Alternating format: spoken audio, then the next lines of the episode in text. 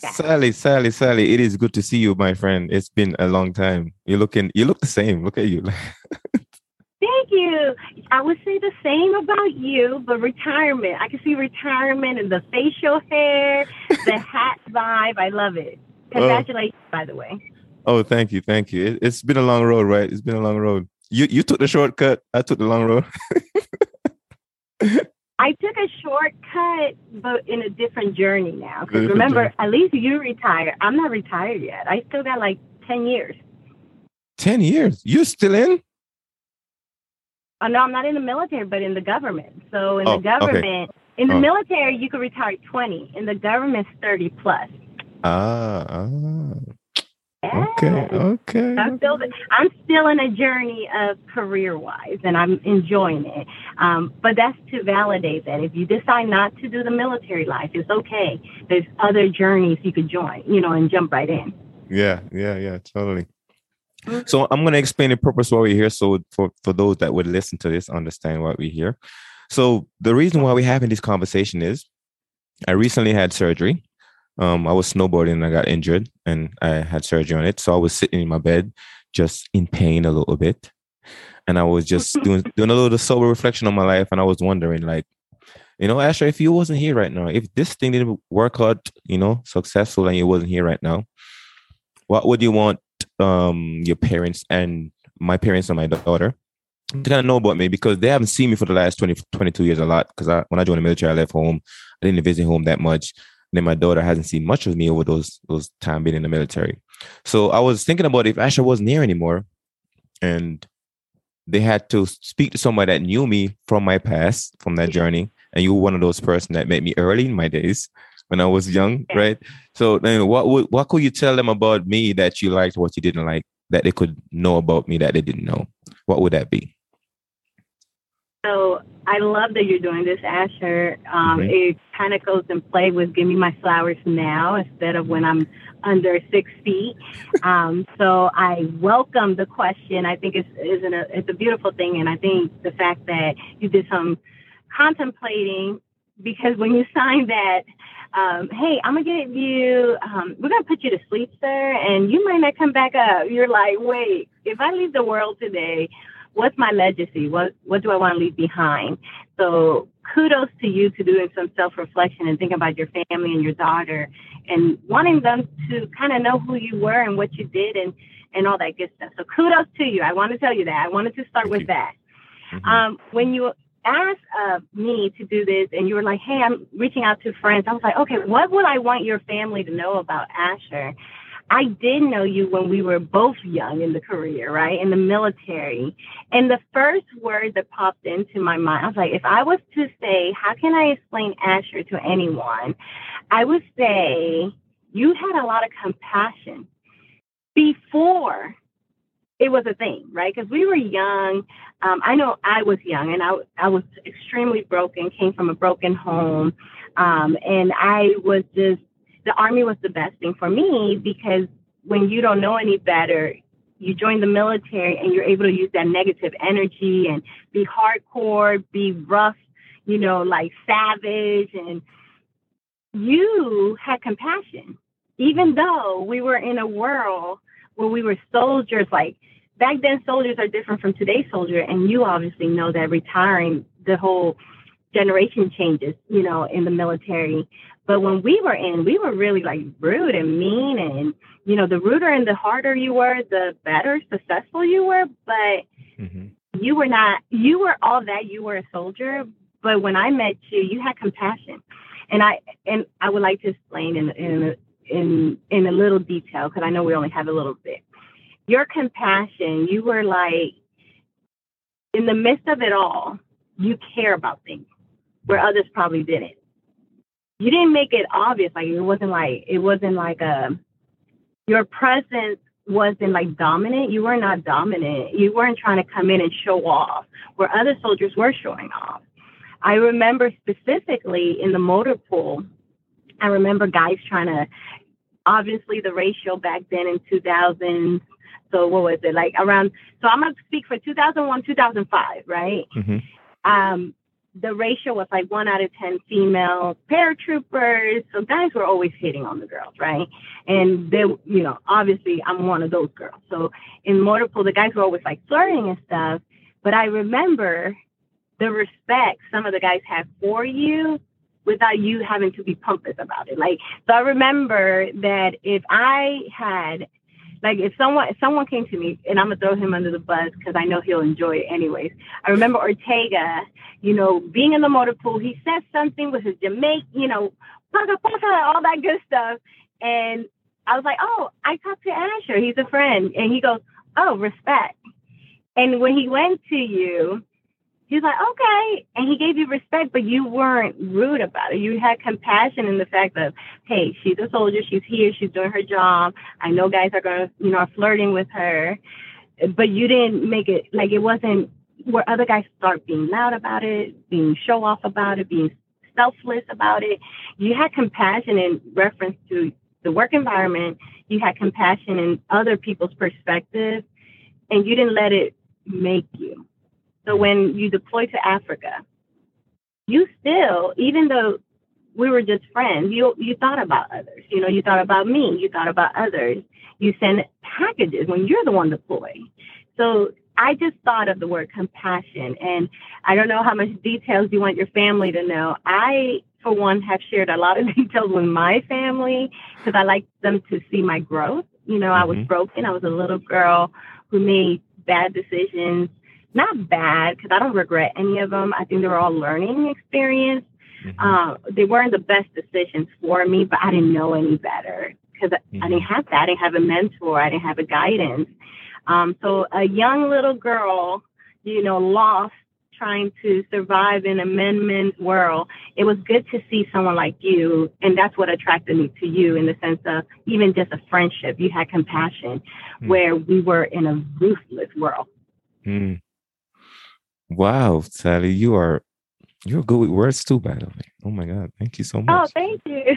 yes, yes, that that that that meant a lot coming from you, and I'm glad you remember some of those things because you know it's funny. Like I have, um, I feel like I've suppressed a lot of memories, um, over the years. I feel like a lot of the stuff that I did in the military, I, I'm trying to remember. Like I can't remember some of those things, and it's interesting that you remember some of those small details. So I really, really appreciate you sharing that because I didn't remember those things. Like those things are like way down, way down in there. Oh, I just so I remember a lot because I only had a little time in the military. Uh-huh. So I try to remember, like go through memory lanes because the camaraderie we had in the military, you don't have that in the civilian world. Mm-hmm. So I do remember. I try to, I try to remember just to keep me humble and mm-hmm. to keep me I, I'm, I'll never forget where I came from. I'm gonna tell you another story that you, probably remember this one. This was hilarious. You have to remember this. So again, you and me spent a few, a, a, lot of time together, especially when we were attracted to each other in that aspect, right? Mm-hmm. In that friendship. And I remember we went to uh, the NCO club. We went to go dance, and it was like a night dancing. We go dancing because we like dancing. That's something else I want your family to know. And they probably know it already, but you did. You had a passion for dance, and so did I. And when we would go dancing, being a young private, probably NCO, we didn't have that much money. We lived in the barracks, right? And so I remember I would buy like cheap clothes from like Rainbow or I don't even, we didn't even have Forever 21, so I can't even think of. So I had some cheap pants on, but I thought I was the cutest girl in town, right? Super cute, super dressed. And we went dancing and there was like a boxing ring. And we did a dance. Something happened. I did a dance or something and my pants ripped. Asher, my pants ripped. And you smoothly just walked behind me. And I'm like, your pants ripped. I was like, oh my God it was so funny and embarrassing, but I'm not one to get embarrassed too much. But I'm like, oh snap! Like my pants ripped, but you just kind of stood behind me and walked with me out of the place until we got to the car. And it's stuff like that that you had compassion, you were respectful, you never disrespected me. You never, out of all the gentlemen that I've had interacted with with a friendship or trying to like date or something, I you were one of the top respectful one, and that's something that again, compassion, respectful, that goes a long way. And mm. so, um, it was the funniest day to me. And then when I see celebrities, um, some a few celebrities that they saw something like Zendaya, she, like her boob was popping out, and and Tom Hardy just kind of like stood in front of her to cover her so no one else could see it. It's it's class. So you had compassion, you have respect, and you have class. And it was something, again, you did not see often in the military. Mm. So I appreciate you staying true to your values and your beliefs even though I am sure, because I can't speak for you, but I am sure you were challenging that because that's not the way in the military, mm-hmm. right? What was it to make fun of people or to laugh about it or, you mm-hmm. know, not to say you didn't have your laugh about it because you did. We were both cracking up, and I can't remember who else was with us. Probably was Amber or somebody like Zayna or something, and and I was like, that's funny, but that's why you don't buy pants from Rainbow. oh my god! Wow, wow! Thank you so much. They're they're going to appreciate hearing this stuff. So, uh, thank you for sharing yes. that. So, what have you been what have you been doing with your life lately? I haven't I haven't spoke to you in years, man. What have you been with your life lately? Yeah, I've been blessed and very grateful. Um, when I got out of the military, I left a little upset at the military. Those you know, they were trying to separate me from my daughter. And I don't mm-hmm. know if you how much you remember in that time, but I got married. I got pregnant, but me and him, I was too young, and he was very like controlling, and I did it out of like force. It, a lot of decisions were made. I was 19, right? And mm-hmm. so when I went to Iraq and came back, my divorce got final, and I was a single mommy, mm-hmm. and I didn't want to leave my daughter again. And so I literally had to make a choice. I was given orders to go to Korea, but on a first it was a company. I was like, got it. Me and my baby are going to Korea, and somehow the um, they amended my orders. And I can't remember who was the division sergeant major at that time in the 82nd, but he was a friend. Like he was like, you know, I used to do the VIP finance and stuff. That's how we knew each other, finance. Mm-hmm. Um, and I remember saying to the sergeant major, I just came back from Iraq. I have to go to BNOC in Fort Jackson, and my orders got amended, and they want me to go to Korea, but now on a company, I can't leave my princess again. And I am so grateful because he had the same values I did. You know, mm-hmm. I wanted to raise my kid. I didn't want someone else to raise my child. Mm-hmm. And I told him, I can't do this again. I can't leave her again. It was very devastating for me to leave her for a year. So ever since I got out of the military, I just make my kids a priority. And now that they're older, it's like mommy has a lot of time in her hands. So I've been doing a lot with advocating for homeless female veterans. Mm-hmm. I've been mm-hmm. doing a lot to support kids because, you know, with growth, you kind of learn the things that you shouldn't have probably gone through when you were a little kid. And, mm-hmm. and so I, I'm pretty sure if you see it in any of my social medias, you see me advocating for women empowerment, for supporting each other, you know, for taking care of children, helping children, those who don't have a father figure or, you know, are in broken homes. And, um, you know, I just, I want to serve. So I want to continue serving outside of the military. Even though, yeah, I don't wear a uniform, I don't have to. I can do things here locally and I can help. And, and it's been fun. My husband is so supportive. He just retired just a little bit two years because you just retired, but he retired two years ago. Mm-hmm. And so we're just continuing to serve through our community. And I, I, am telling you, I feel like I'm getting older, but I'm still young. I turned 40 this year. But in those, it's been over 15 years now that I've been out of the military. I just kept busy just doing things for others, like serving others. And that has really fulfilled me. Like that has brought me joy. And so with my daughter in college, and my son in middle school, I'm like, okay, maybe I just continue to fill in my little time now that I have for how do I continue to serve? So I'm in school um, trying to finish my doctor's degree, mm-hmm. um, and I'm halfway there. So I stay busy, Asher. If you haven't noticed, I try to stay busy. Congratulations. There's so much you're doing. You're so much like you have so much to serve from. It's awesome. It's amazing. Thank you so much for sharing that. Thank you. And you, you no, see your daughter started you, college? You see your daughter started college? Yes, Savelli's. Oh, Savelli's in University of Alabama. She's a freshman. Um, so she had two semesters already. So I guess the next one's summer. So yeah, she's oh. in school. I miss her. That's my baby, my princess. Yes. You know, it's my daughter start she's gonna start college next year too. But it's interesting you mentioned that, you know, how much you put value on raising your kids because in the military, that's one thing a lot of people don't understand. Like the military, um, members, their kids like they don't do a lot of raising their kids because you're always running around doing some doing other things. So if you're not have a spouse that stay at home, you don't see your kids that much. It's rough. Can't. No, you can, and that's why I got out. Um, I literally got out, and my husband stayed in the military.